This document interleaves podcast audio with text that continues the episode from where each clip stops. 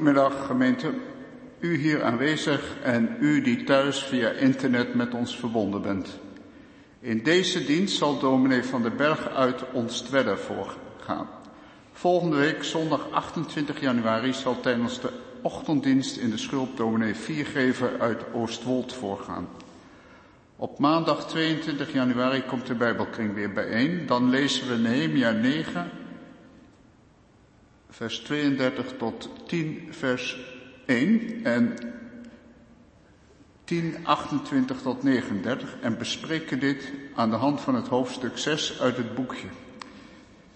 De kring start om half acht in de ark. We hopen u alle weer te zien.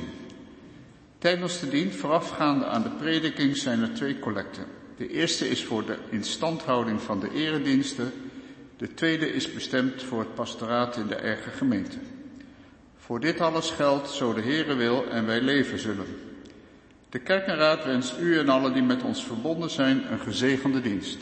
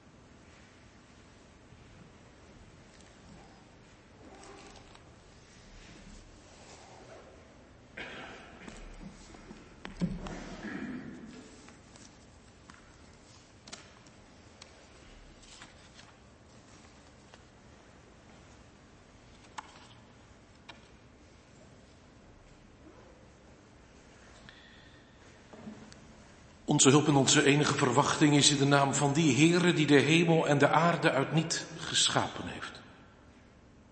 En die trouwe houdt van generatie tot generatie, ja tot in eeuwigheid, en die eeuwig leeft en die nooit loslaat de werken zijner handen. Genade zij u en vrede van hem die is en die was en die komt. En van de zeven geesten die voor zijn troon zijn. En van Jezus Christus die de getrouwe getuige is, de eerstgeborene uit de doden en de overste van alle koningen der aarde. Amen. We willen deze dienst voortzetten door samen te gaan zingen naar Psalm 122 en daarvan de versen 1 en 2. Psalm 122. Ik ben verblijd wanneer men mij godvruchtig opwekt. Zie wij staan gereed om naar Gods huis te gaan. Die woorden die zullen ook vanmiddag terugkeren als het ware in de verkondiging, als het gaat over Simeon en Anna. Maar ook het tweede vers, de stammen. we staan bij een van de stammen, ook, komt het naar voren vanmiddag. De stammen naar Gods naam genoemd gaan derwaarts op, waar elk zich buigt naar de ark die van Gods gunst getuigt. 1 en 2 van Psalm 122.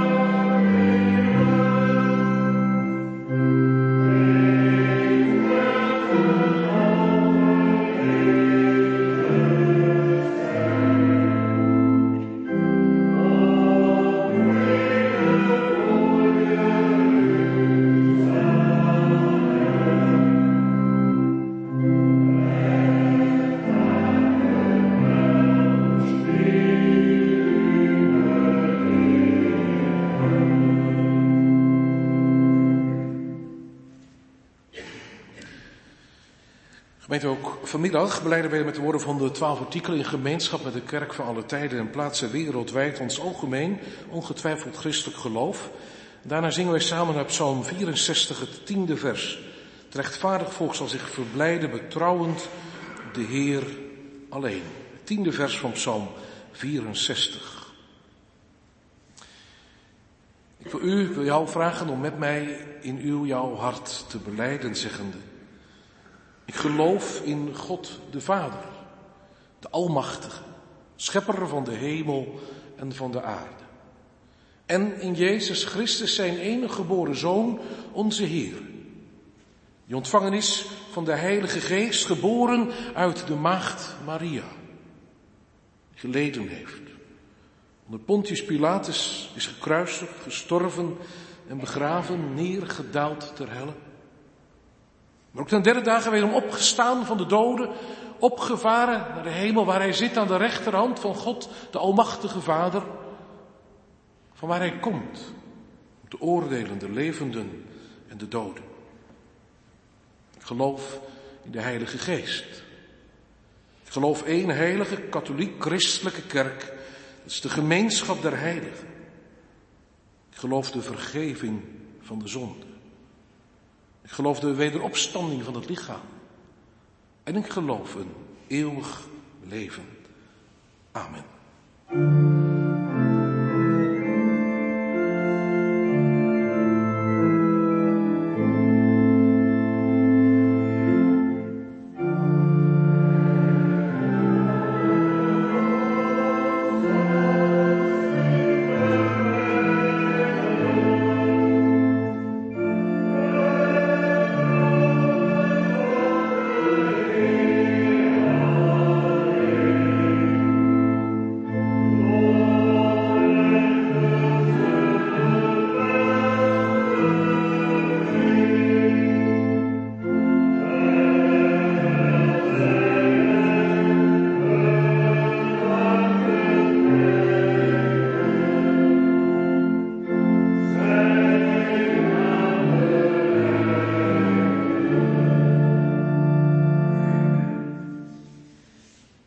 Samen de Heilige Schrift openen om daaruit te lezen, willen we eerst bidden om de opening van het woord en de hulp en de leiding van Gods geest. Laten we samen bidden. Eeuwige God, trouwe God en Vader in de hemel. Dank u wel dat u ons vanmiddag in de stilte, in de rust van dit huis van gebed, de bron, samenbrengt. Als deel van uw wereldwijde kerk op aarde en in de hemel. Heren, wij zeggen u nou hartelijk dank dat u ons deze dag weer geeft. Weer een rustdag. In dit voor ons gevoel nog maar pas begonnen jaar, maar heren, wat gaat de tijd snel. Het is alweer de derde zondag van dit jaar. U geeft ons deze dag opnieuw en u geeft opnieuw dat uw gemeente mag samenkomen, mag samen zijn, hier waar u ons wilt ontmoeten. Want zo is het toch hier. Waar u uw woord schenkt, waar u uw woord laat openen om daaruit te verkondigen. Wat u tot de gemeente, tot uw gemeente te zeggen heeft. Daar bent u zelf. Waar twee of drie uw naam bijeen zijn in het midden. En heren, dat doet u. En dat wilt u ook doen. Want u wilt niets liever dan, en dat is toch in bijzonder ook het werk van uw Heilige Geest, dan dat dat woord voortgang heeft. Dat het woord geschiet, ook anno 2024. Dat het woord open gaat, dat het woord gelezen wordt, dat het woord verkondigd wordt. Want door de dwaasheid van de prediking werkt u in deze wereld. Mensen brengt u mensen tot zaligheid, tot de zaligmaker, Jezus Christus. Zo doet u dat. Dat hebben wij niet bedacht, dat heeft u zo bedacht. En daarom mogen we hier ook vanmiddag vol verwachting weer bijeen zijn. En wij bidden u, heren, laat het zo geschieden. Laat het gebeuren. Wilt u zelf geven, als we straks uit de Bijbel lezen, toch het hoogtepunt van iedere dienst. Dat we op scherp staan. Dat we opmerkzaam zullen zijn, dat we horen zullen de woorden die we lezen, die u tot ons spreekt. Heilige Geest, wilt u er zelf voor zorgen dat die woorden al tijdens de lezing van uw woord ons hart binnendringen. Maar ook als de verkondiging plaatsvindt. Wilt u geven dat die woorden open mogen gaan, dat het ontvouwen wordt, opengevouwen. Dat het ons zal aanspreken. Zo zal aanspreken als u wilt. Dat we dat ook ons zullen realiseren. Geef dat het zo is, heren, stuurt u ook mijn mond. Dat het geen woorden, mensenwoorden zullen zijn, maar Gods woorden. Uw woorden. Want het moet ook bij u vandaan komen, ook dat zullen we vanmiddag horen. Het gaat niet over wat we zelf allemaal moeten doen. Maar het komt bij u vandaan. Uw zaligheid. Heren, daal af in ons midden. Schenk het, leg het in ons hart. Werk ermee. Verheerlijk uw naam. Breid ook vanmiddag hier in deze dienst of door middel van deze dienst of elders vandaan. Doe het, heren, ook deze dag. Breid uw koninkrijk uit. Wilt u zo met uw geest bij ons zijn en wilt u zo die andere geest, die kwade geest, de boze geest, Satan, uit ons midden weren. Dat hij niet een stoorzender zal zijn. Dat hij niet uw woorden zal wegpikken. Ons zal afleiden. De boel zal verzieken. Heren, wij bidden u. Schenk alles wat nodig is. Spreken en luisteren. In alle andere taken die vervuld mogen worden in deze dienst, zegen ieder die daar ook een taak in heeft te vervullen. Wilt u zo voor in ieder van ons zorg dragen. Tot eer en verheerlijking van uw naam. En we bidden u dit, heren, enkel alleen uit genade, wetend dat het alleen maar kan, maar ook mag, op kosten van het volbrachte werk van uw Zoon, onze Heer Jezus Christus. Hoor ons in Zijn naam. Amen. We gaan samen Gods woord openen en we doen dat in het Nieuwe Testament. We lezen met elkaar het Lucas 2 vanaf vers 25. En we lezen tot en met vers 38. Vanmorgen heb ik in de eigen gemeente, in ons werden Amstdragersbevestiging gehad. de acht Amstdragers bevestigd worden. En uh, dat woord wat van de week voorbereid is, dat wil ik ook graag met u delen.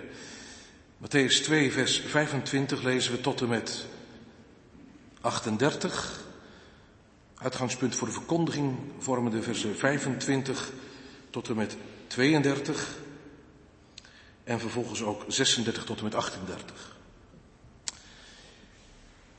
En zie, er was een man in Jeruzalem van wie de naam Simeon was.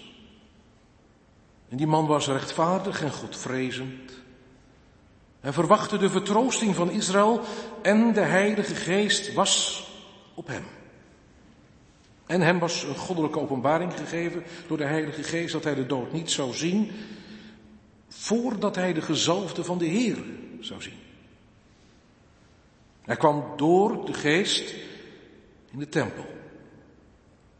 En toen de ouders het kind Jezus binnenbrachten om met hem te doen volgens de gewoonte van de wet, nam ook hij het in zijn armen, loofde God en zei, nu laat u Heer uw dienstknecht gaan in vrede, volgens uw woord. Want mijn ogen hebben uw zaligheid gezien, die u bereid hebt. Voor de ogen van alle volken een licht om de heidenen te verlichten en om uw volk Israël te verheerlijken. En Jozef en zijn moeder verwonderden zich over alles wat er over hem gezegd werd. En Simeon zegende hen en zei tegen Maria, zijn moeder, zie, dit kind is bestemd tot een vallen opstanding van velen in Israël en tot een teken dat tegengesproken zal worden. Ook door uw eigen ziel zal een zwaard gaan, opdat de overwegingen uit veel harten openbaar worden. Ook Anna was er, een profetes, dochter van Fanuel, uit de stam van Aser. Ze was op hoge leeftijd gekomen en had na haar meisjesjaren zeven jaar met haar man geleefd. Ze was een weduwe van ongeveer 84 jaar die de tempel niet verliet. Met vasten en bidden God dag en nacht diende. En zij kwam er op dat moment bij staan en beleed eveneens de Heere. En zij sprak over hem tot allen die de verlossing in Jeruzalem verwachten. Tot zover de lezing van Gods woord en ook de gedeelten waarbij we vanmiddag samen bij stil willen staan waar de verkondiging uit mag komen. Als thema boven de verkondiging schreef ik trouw en eensluidend de Heere beleiden, loven en dienen. Trouw en eensluidend de Heere beleiden, loven en dienen. Maar eerst gaan we ter voorbereiding op de verkondiging samen nog zingen naar Psalm 143 en daarvan de versen 5, 8 en 10. 5, 8 en 10 van Psalm 143 zingen wij nu.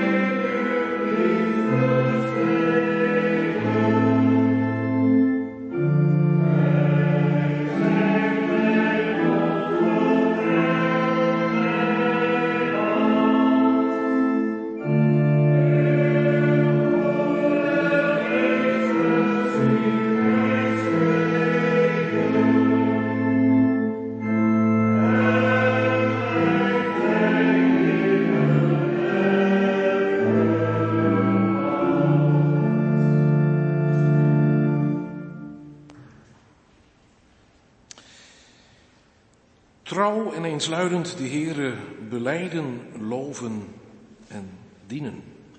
Dat is ook als thema boven de verkondiging.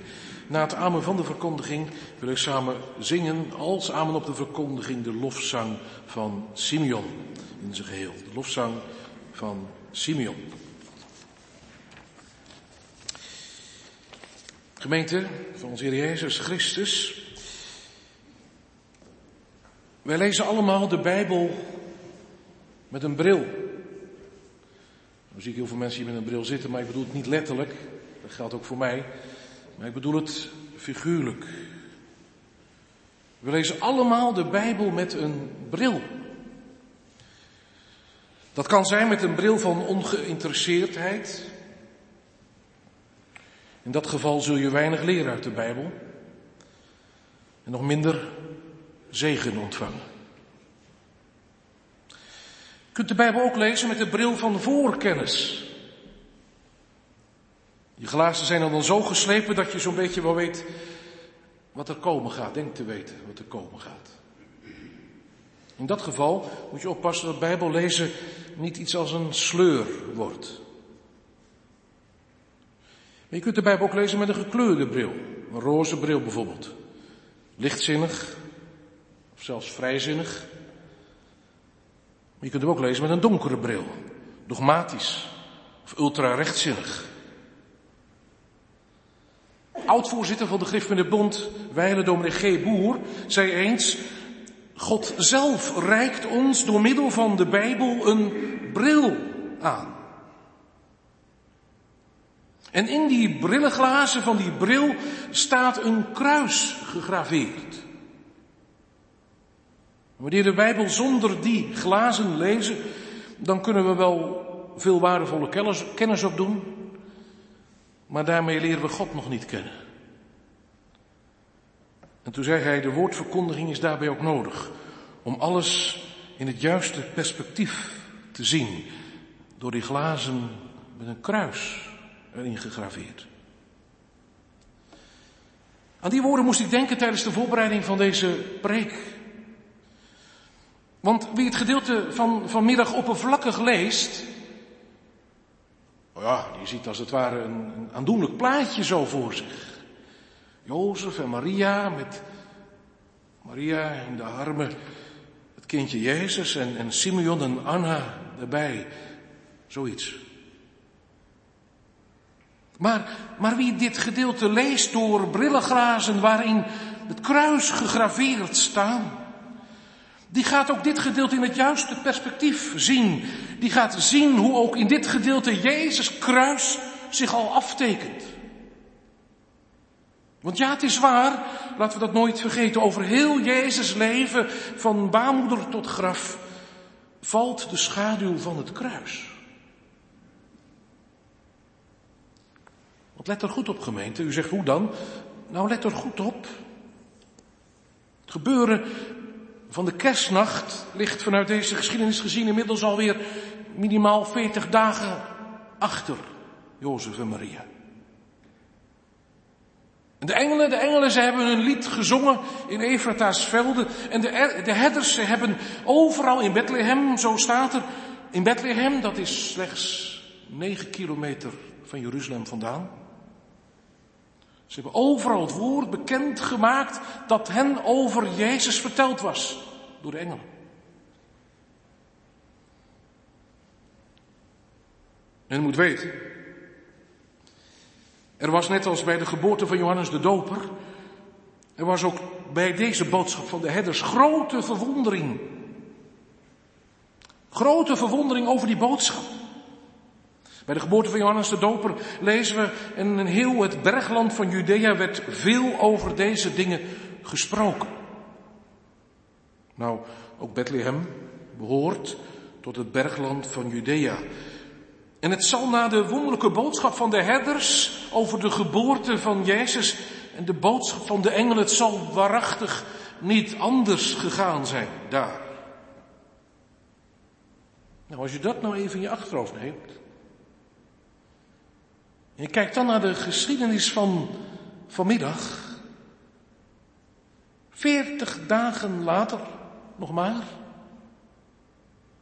Nu, nu wordt hier de geboren koning der Joden, de lang verwachte Messias, in dus slechts negen kilometer verderop gelegen stad Jeruzalem, de koningsstad, nu wordt hij daar binnengedragen. Nu wordt hij daar de tempel binnengedragen. Nou zeg nou toch zelf. Dan verwacht je toch juist daar een enorme erehaag. Dan verwacht je toch juist daar een menigte van mensen die Jezus ontvangen. Maar niets van dat al. Moeten we wel lezen? Nou kijkt u maar mee, vers 25. En zie, dat wil zeggen, let op. En zie, er was een man in Jeruzalem. En even verderop in vers 36, ook Anna was er. Twee mensen dus. Waarvan ook nog eens van Anna met zekerheid te zeggen valt dat ze een hoogbejaarde vrouw is. Waarschijnlijk van ongeveer 84 jaar, omdat Lucas dat zo schrijft. Er zijn ook uitleggers die zeggen ze kan nog ouder geweest zijn. Die rekenen dan weer iets anders. Maar dat doet er allemaal niet toe. Ze is, ze is sowieso hoogbejaard. En, en zeer vermoedelijk, alhoewel dat niet met zoveel woorden er staat, zeer vermoedelijk is ook Simeon de jongste niet meer. In vers 38, in vers 38 wordt nog wel gesproken van anderen te Jeruzalem, die ook de verlossing, de verlosser, mag je ook lezen, verwachten. Maar dat zijn er kennelijk ook niet zo heel veel. Anna weet ze namelijk, zo blijkt het vers 38, blindelings in de stad te vinden. Twee dus in het hele tempelcomplex. En nog een paar erbuiten in de stad. Die uitzien naar de komst van de Messias.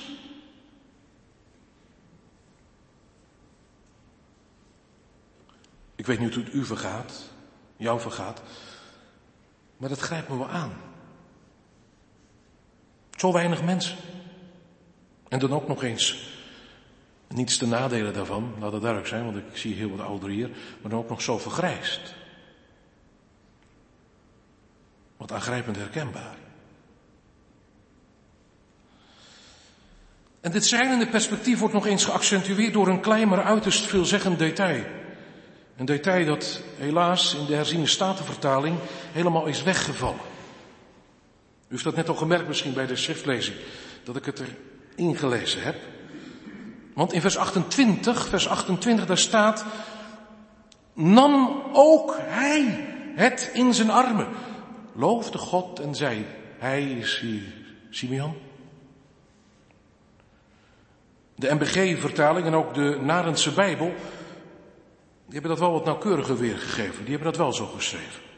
Ook Simeon, ook Simeon nam het in zijn armen. Waarom is dit een veelzeggend detail? Wel gemeente, dat ook, dat voelt u natuurlijk wel aan, dat ook roept de vraag op, wie had dat kind dan voor Simeon in de armen? Nou, dat is ontegenzeggelijk een priester geweest. Zoals Rembrandt dat ook terecht op zijn schilderij van deze geschiedenis heeft afgebeeld. U kunt dat thuis wel even nazoeken. Schilderij van Rembrandt, van Simeon en Anna in de tempel. Daar ziet u links van het schilderij de priester afgebeeld staan.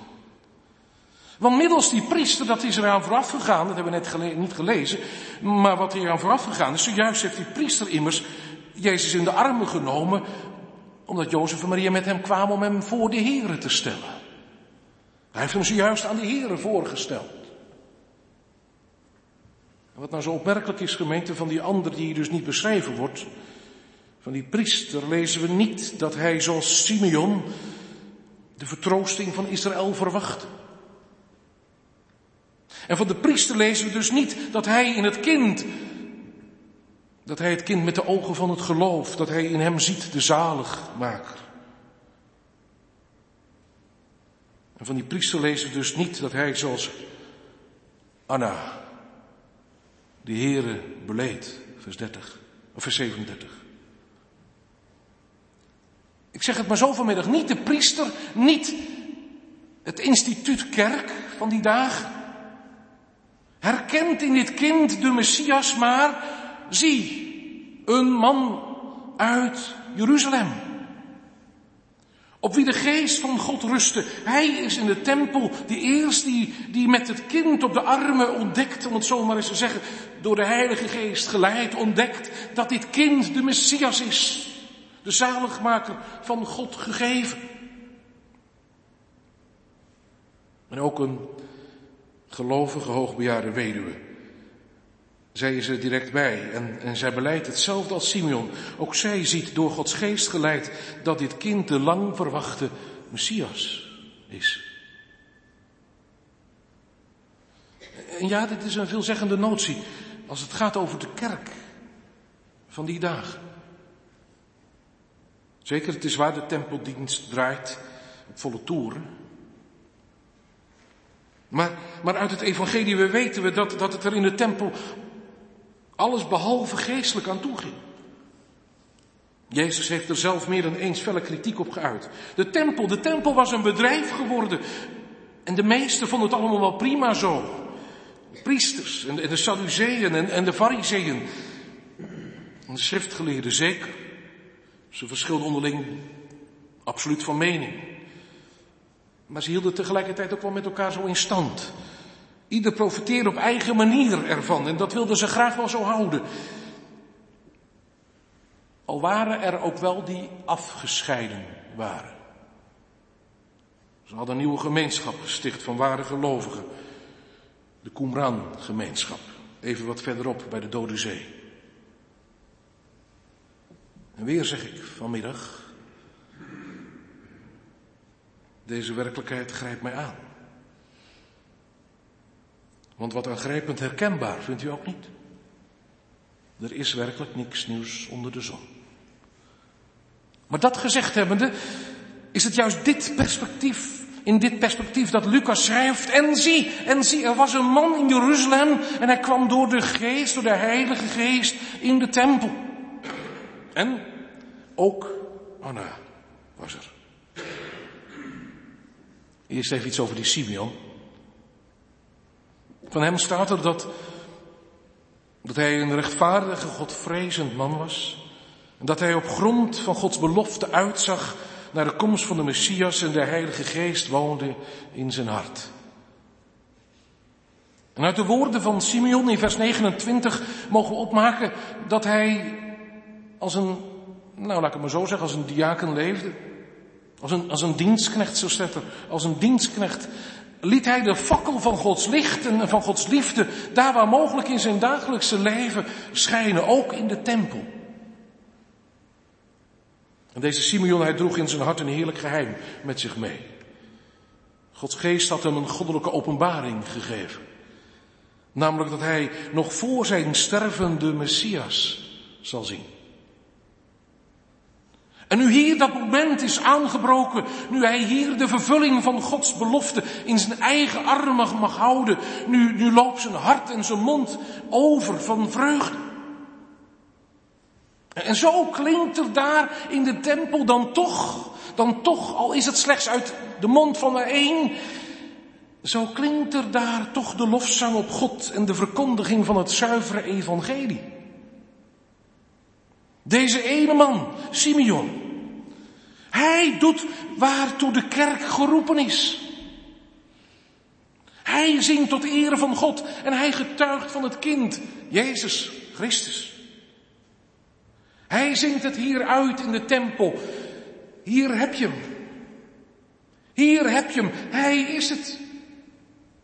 In hem is de zaligheid die God beloofd heeft als een licht om de heidenen te verlichten en om zijn volk Israël te verheerlijken. Hoor je er goed wat hij daar zingt? In die door en door zieke kerk van die dagen, laat ik het maar zo nog eens een keer zeggen, zingt hij van Gods zaligheid. Want, zo zegt hij, want mijn ogen hebben uw zaligheid gezien. was me eigenlijk nog nooit opgevallen, gemeente. Maar Simeon, hij zingt hier hetzelfde lied als dat die ontelbare schaar in openbaring 7 zingt. De zaligheid is van onze God. Uw zaligheid. Hier klinkt het evangelie in de meest pure vorm. Niets van ons, alles van Hem. Niet onze bekering, niet onze trouw, niet onze toewijding, niet onze offers. Niet ons wettische leven. Niets, geen eigen verdienste. Vervuld met de Heilige Geest en met in zijn armen het kind Jezus. Zet Simeon de bezuin van het evangelie aan zijn lippen en getuigt hij als een ware evangelist. Hier heb je dit kind, hij is het. Er is geen ander door welke wij moeten zalig worden. Uw zaligheid. Geweldig, hè? Wat een lofzang.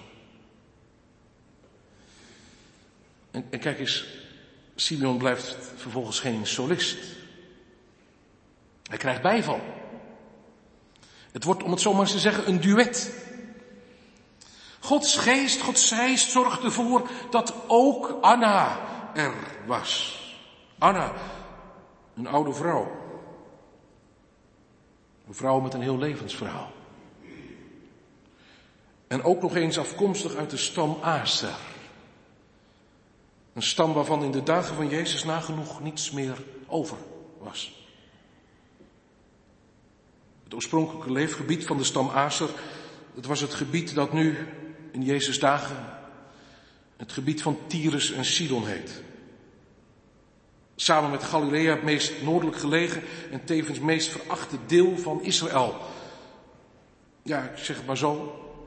Ook al weet ik dat ik nu in Assen ben in Drenthe, maar dat is ook vrij noordelijk hè. Het is een beetje zoals in Nederland, Groningen en Friesland. Maar zie, vanuit Aser voegt zich nog een zanger bij Simeon, Anna.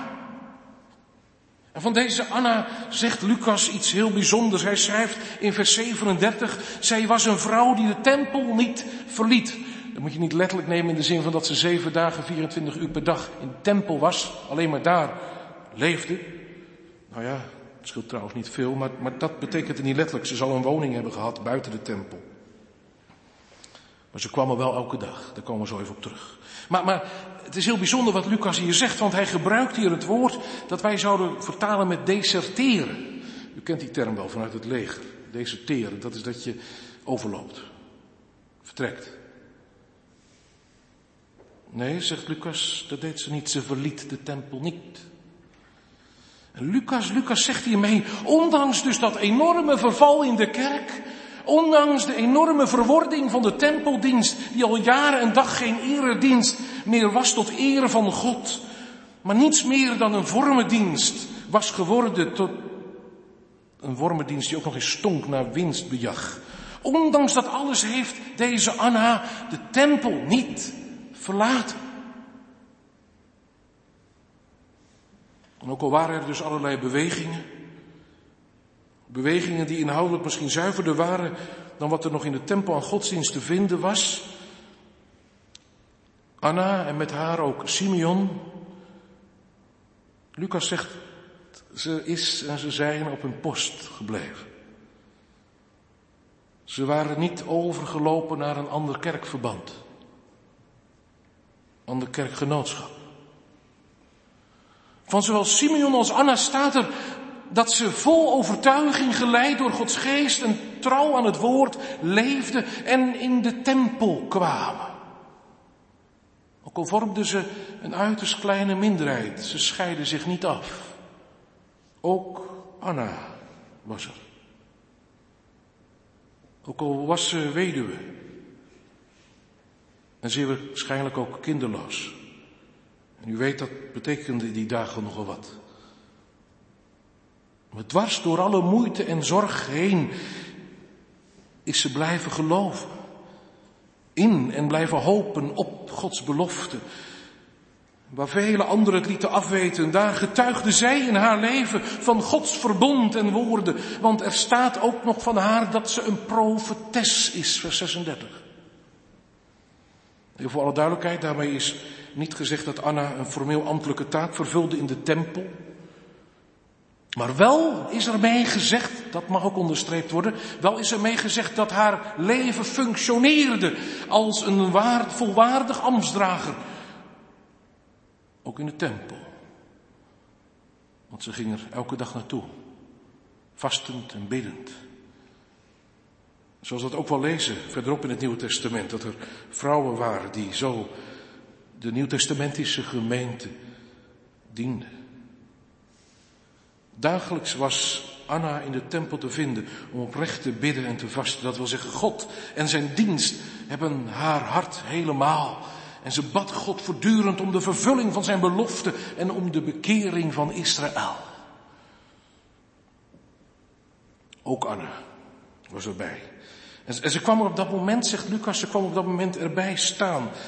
Goddelijke timing. Ja, dat is het allereerst. Maar, maar tegelijkertijd geldt voor Anna dus ook dit natuurlijk. Natuurlijk was ze erbij. Ze was er immers iedere dag in de tempel te vinden, zegt Lucas. Ze kwam erbij staan. En, en ze kwam er niet bij staan zomaar een beetje passief of uit, uit, uit nieuwsgierigheid van wat gebeurt er. Nee, actief. Ze hoort Simeon met het kind in zijn armen zingen en, en, en ze gaat het spontaan met hem mee beleiden. Ze neemt het lied van Simeon over en ze zingt het van harte met hem mee. Het is ook bij Anna, de geest, de heilige geest, die het haar doet zeggen, dit kind, dit kind, het is de Heer. Geweldig hè, wat een gebeuren daar in de tempel. Weet je wat ook geweldig is? Dat is wat er nog op volgt. Lucas schrijft in vers 38 dat Anna de tempel verlaat. Nee, niet om alsnog de tempel achter haar te laten. Ze verlaat de tempel niet om nu een nieuwe Jezusbeweging te beginnen. Nee, Anna, ze gaat het heerlijkste en ze gaat het voornaamste en ze gaat het beste doen wat je maar kan doen, zo zou Paulus het later gezegd hebben. Eerst al viel ze de lofzang van Simeon bij, eenparig zongen en beleden zij. Maar nu gaat ze erop uit. Jeruzalem in. Om daar de evangelieboodschap te brengen. Kennelijk, moeten we constateren, kennelijk is Anna op 84-jarige leeftijd nog in goede conditie. En die goede conditie gebruikt ze ook nu direct weer. Ze gebruikt in dienst van God. Ze weet, er zijn er in de stad die net als ik en Simeon uitzien naar de komst van de Messias. En die mogen niet langer in onwetendheid blijven. En Anna, ze weet ze kennelijk precies te wonen.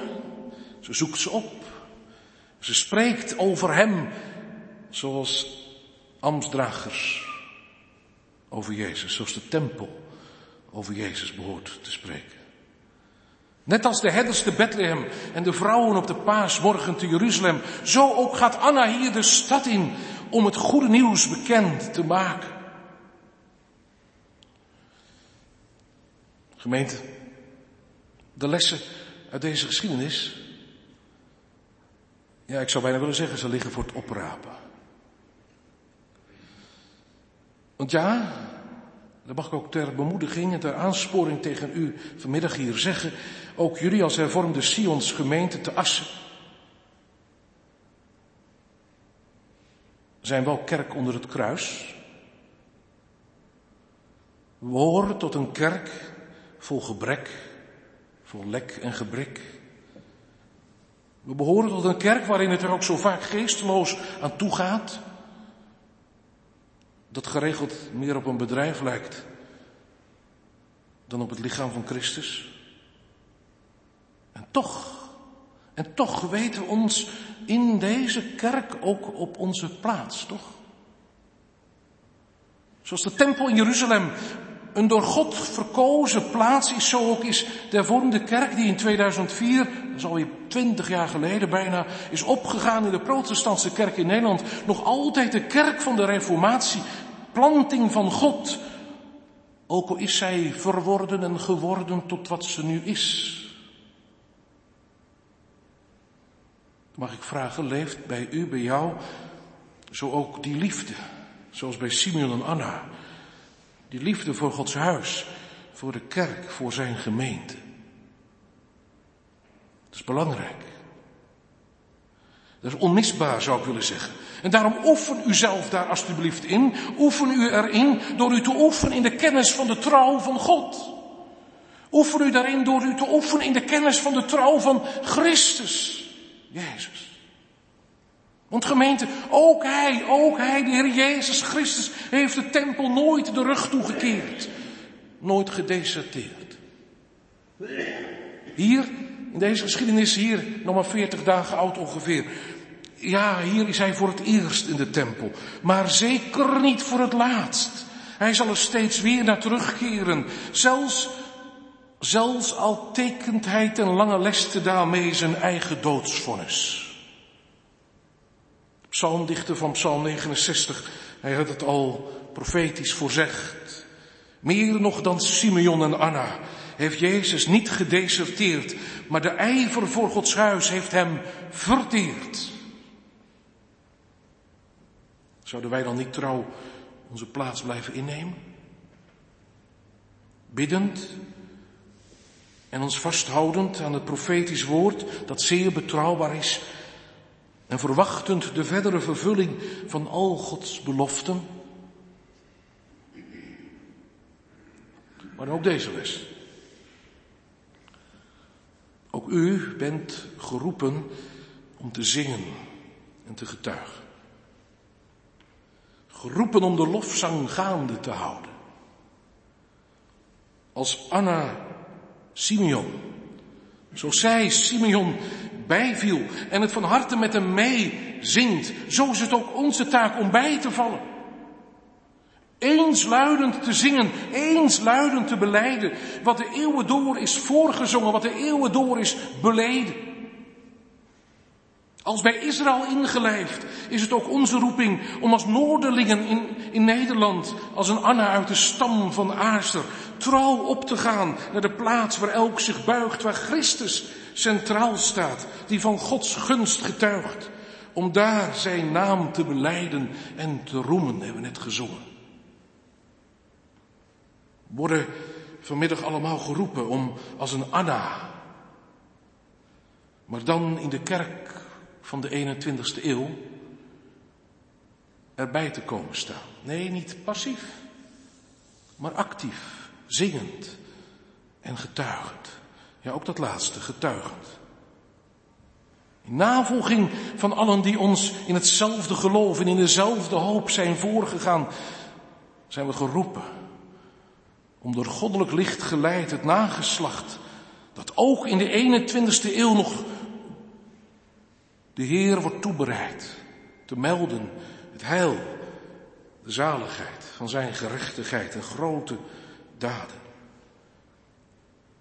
Gemeente, we hoeven dus niet met iets nieuws te komen. We hoeven geen nieuw verhaal te hebben. Ook geen bijzondere ervaringen.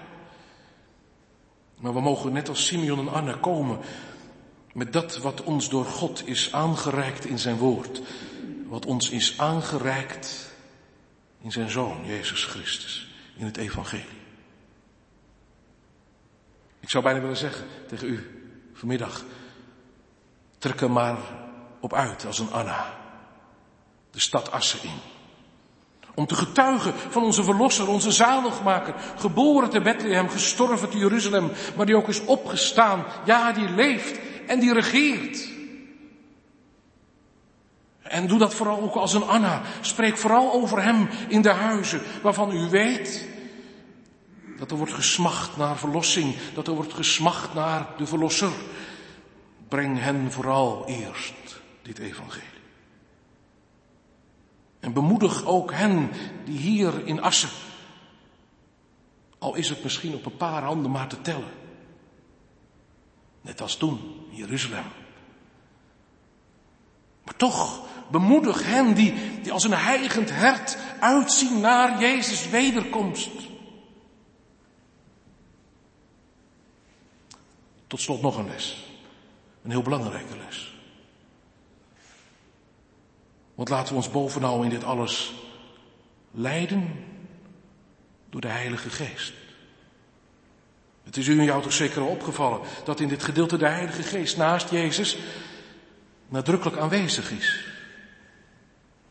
Drie keer wordt er in directe zin over de Heilige Geest gesproken. Vers 25, vers 26 en vers 27. Maar ook in indirecte zin is Hij in dit gedeelte duidelijk aanwezig. Hij brengt Jezus middels Jozef en Maria in de tempel. En hij brengt Simeon en Anna in de tempel bij Jezus. En, en hij geeft hen de beleidenis in het hart en de woorden in de mond en de vrijmoedigheid om daar midden in de tempel te zingen en het verlangen om andere deelgenoten te maken van het evangelie. Wel nu, wij moeten het ook vanmiddag tegen elkaar zeggen. Zonder Gods geest is de kerk, is de kerk niet meer dan een instituut. Daarvoor wordt de kerk tot een bedrijf. En daar regeert ook in de kerk de tijdgeest. Maar waar we ons laten leiden door Gods geest, daar leren we net als Simeon rechtvaardig en Godvrezend te leven en net als Anna dicht bij het woord te blijven. Daar leren we te volharden in vertrouwen op Gods belofte.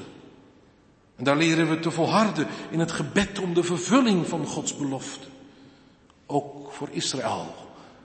Om Israël te verheerlijken.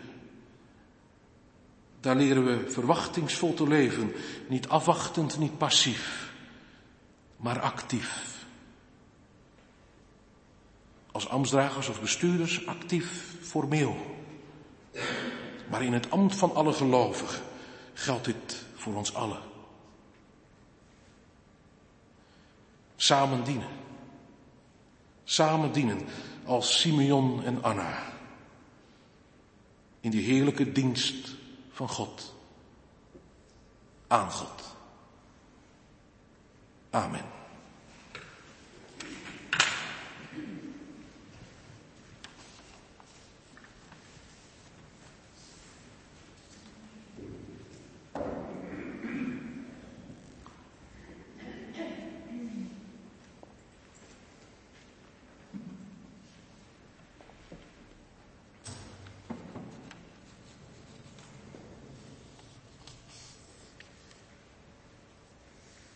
Laten we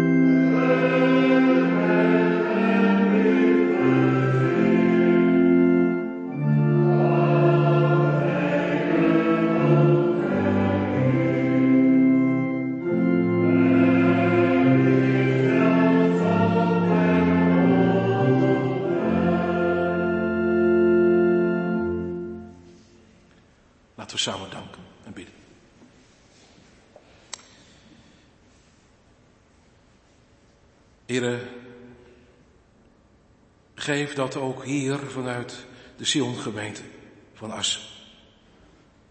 Er zulke zangers en zulke beleiders zullen zijn. Ja, dat wij allen zulke zangers en zulke beleiders zullen zijn. als Simeon en Anna. Omdat we de zaligheid hebben gezien. Want dat is het, hè? Dat is het toch, heren? Dat is de schat die u aan, aan Simeon en dat is de schat die u aan Anna gaf. Waarna ze verlangend hebben uitgezien in geloof. In die zin hadden ze het ontvangen. Maar nu mochten ze het aanschouwen. Zij mochten het letterlijk, mochten ze hem zien. Maar ach, wat was er van te zien? Een kleine hummel. Nog niets bijzonders aan. En toch zagen ze door het geloof in Hem. Heer, geef dat wij ook zo allemaal aanschouwers zullen zijn door het geloof van Hem, de Heer Jezus Christus. En dat we Hem mogen zien als onze zaligmaker, zoals Luther het ook verteld heeft. Dat Simeon zegt, mijn ogen hebben uw zaligmaker gezien. Want dat is het toch uiteindelijk. Uw zaligmaker, van u geschonken, ons tot heil, om ons te redden, de Messias. Heren, waar wij door het geloof Hem mogen zien. De Heilige Geest zo ook in ons hart en leven werkt, heren, daar wilt u ons ook volmaken van Hem. Dat we zo beleiders worden van Hem. En zullen zingen van Hem. Heer, dat we dat zullen doen. De plaats waar u ons roept, waar u ons stelt. En dat we ook onze post zullen innemen en niet zullen deserteren. Trouw zullen blijven. Hoe klein hoe kwetsbaar ook deze gemeente is. Heren, wilt u zelf zorg dragen? Wat een moed mogen we juist ook putten uit deze geschiedenis. Zomaar een handjevol mensen wellicht daar in, in Jeruzalem. En toch, Juist door u, Heer Jezus Christus, zal straks op de Pinksterdag ook daar in Jeruzalem de gemeente groot worden. Zo kan het gaan. Door tijden van minimale bezetting kunt u ook weer groei geven. Daar waar u uw geest schenkt, daar waar u het woord schenkt. O Heer, we willen u bidden, wilt u dat ook hier doen? Wilt u een opleving geven? wilt u geven dat jongeren en ouderen in Assen zullen horen van het grote heil, van het heilgeheim wat hier in deze gemeente geloofd en gevierd mag worden. Heer, wilt u zo ons alles schenken wat wij nodig hebben. Uw geest, uw woord, trouw om om ook daarbij te blijven en ook als getuigen te staan in de kerk waartoe we behoren. We bidden ook voor de protestantse kerk in Nederland. Ja, ook een kerk, net als in de dagen waar wij stilstonden zojuist. In Lucas 2, ook een kerk in groot verval. Maar heren, u werkt nog steeds ook in deze kerk. En daarom waar u er bent en waar u werkt, daar mogen wij toch niet weggaan. Geef dat wij trouw onze plaats zullen innemen. En ook in de kerk beleidend en getuigend onze plaats zullen innemen. Actief, bewogen, eerlijk en met de vrijmoedigheid van u, Heilige Geest. Heren, wilt u zo het woord van vanmiddag rijk zegenen? En wilt u zo zelf ook zorg dragen voor de vervulling van uw belofte. Zowel hier als in ons land, als wereldwijd en bovenal ook met het oog op Israël. Wilt u het licht doen laten schijnen over het rond van deze wereld, zoals u dat ook gezegd heeft, dat het zal gebeuren, dat dit evangelie verspreid zal worden over heel de wereld. Dat alle talen, volken en naties zullen worden toegebracht. Maar Heer, er staat ook een heerlijke belofte uit. Mag ook daarin trouw zijn om te blijven bidden om de vervulling van de laatste belofte van u, voordat u zult weerkomen op de wolken van de hemel. Heere, wilt u doen, wereldwijd, maar zeker ook. Doe het bij uw verbondsvolk Israël. Wilt u ook daar uit alle stammen, ook uit de stam Aser, het getal van de volheid, zoals openbaring daarvan spreekt, wilt u ze tot geloof brengen in de Heer Jezus Christus. Ze verzegelen met het teken op een voorhoofd. Heren, we komen tot u om u te bidden. Voor deze wereld waarin we leven, waarin zoveel nood is, waarin we aan alles merken, heren, dat het op het einde aangaat. Laat ook ons wakker zijn als Simeon en Anna, die leefden bij uw woord en, en verwachten de komst van u. Laat ons ook uw komst verwachten. We hebben er alle reden toe. Naast het getuigenis van het woord hebben we het getuigenis van de wereld, de voetstappen die klinken, de tekenen van de tijd, woord en krant naast elkaar leggend. Moeten we toch wel stekenblind zijn als we niet in de gaten hebben dat u komende bent. Laat ons uw komst verwachten. Heren, wij bidden u, ontfermt u zich in de tussenliggende tijd over deze wereld in nood. Over de schepping in nood, over de mensen in nood, op zoveel plaatsen. Wij voelen ons machteloos. We voelen ons ook schuldig, want we zijn er zelf ook medeplichtig aan. Hoe moeilijk we dat ook vinden, maar in zoveel opzichten is dat waar, Heer. Ontfermt u zich. En wilt u de krachten, de, boze krachten en machten, wilt u ze beteugelen. Wilt u al die onnodige strijd en oorlog, heren, wilt u er een einde aan laten komen. Bovenal ook in het Midden-Oosten, waar het een snauwkookpan is van ellende en verspanning. Waar leidt dit naartoe? En tegelijkertijd, heren, mogen wij juist ook dat gebeuren, hoe aangrijpend ook, met meer dan belangstelling gadeslaan en meeleven. Want wat gaat u er doorheen werken? Wij zien uit naar uw handelen, naar uw heilshandelen, Heer, ook daar. Heer, gaat u met ons als we van hier gaan. Dank dat we in alle rust, in alle vrijheid, ongestoord deze dienst uit uw hand ontvingen. Dat u ook vanmiddag met uw heilige geest bij ons wilde zijn. Dat u ons alles schonk wat nodig was. Neem weg wat niet was naar uw wil. Wat van onszelf was. Zowel bij mij als prediker als bij als hoorders. Verzoen het verkeerde. Ga met ons van hier, behoed en bewaar ons op weg naar huis. Ga met ons mee deze week in, hier. En geef dat we dagelijks ook te vinden zijn aan uw voeten, Heer Jezus Christus. Biddend en vastend, uitziende naar uw werk, iedere dag weer opnieuw. Uit genade. Amen.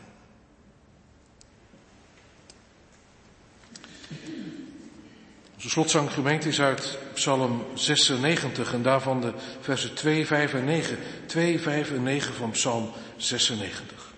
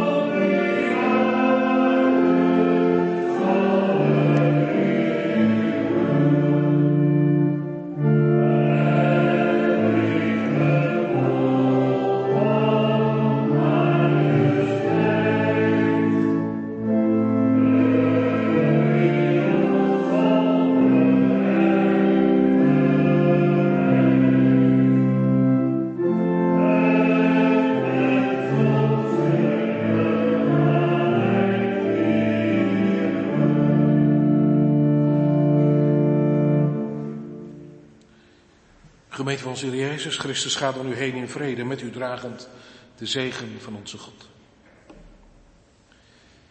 De Heere zegene u en hij behoede u. De Heere doet zijn aangezicht over u lichten en zij u genadig. De Heere verheft zijn aangezicht over u en geven u zijn vrede. Amen.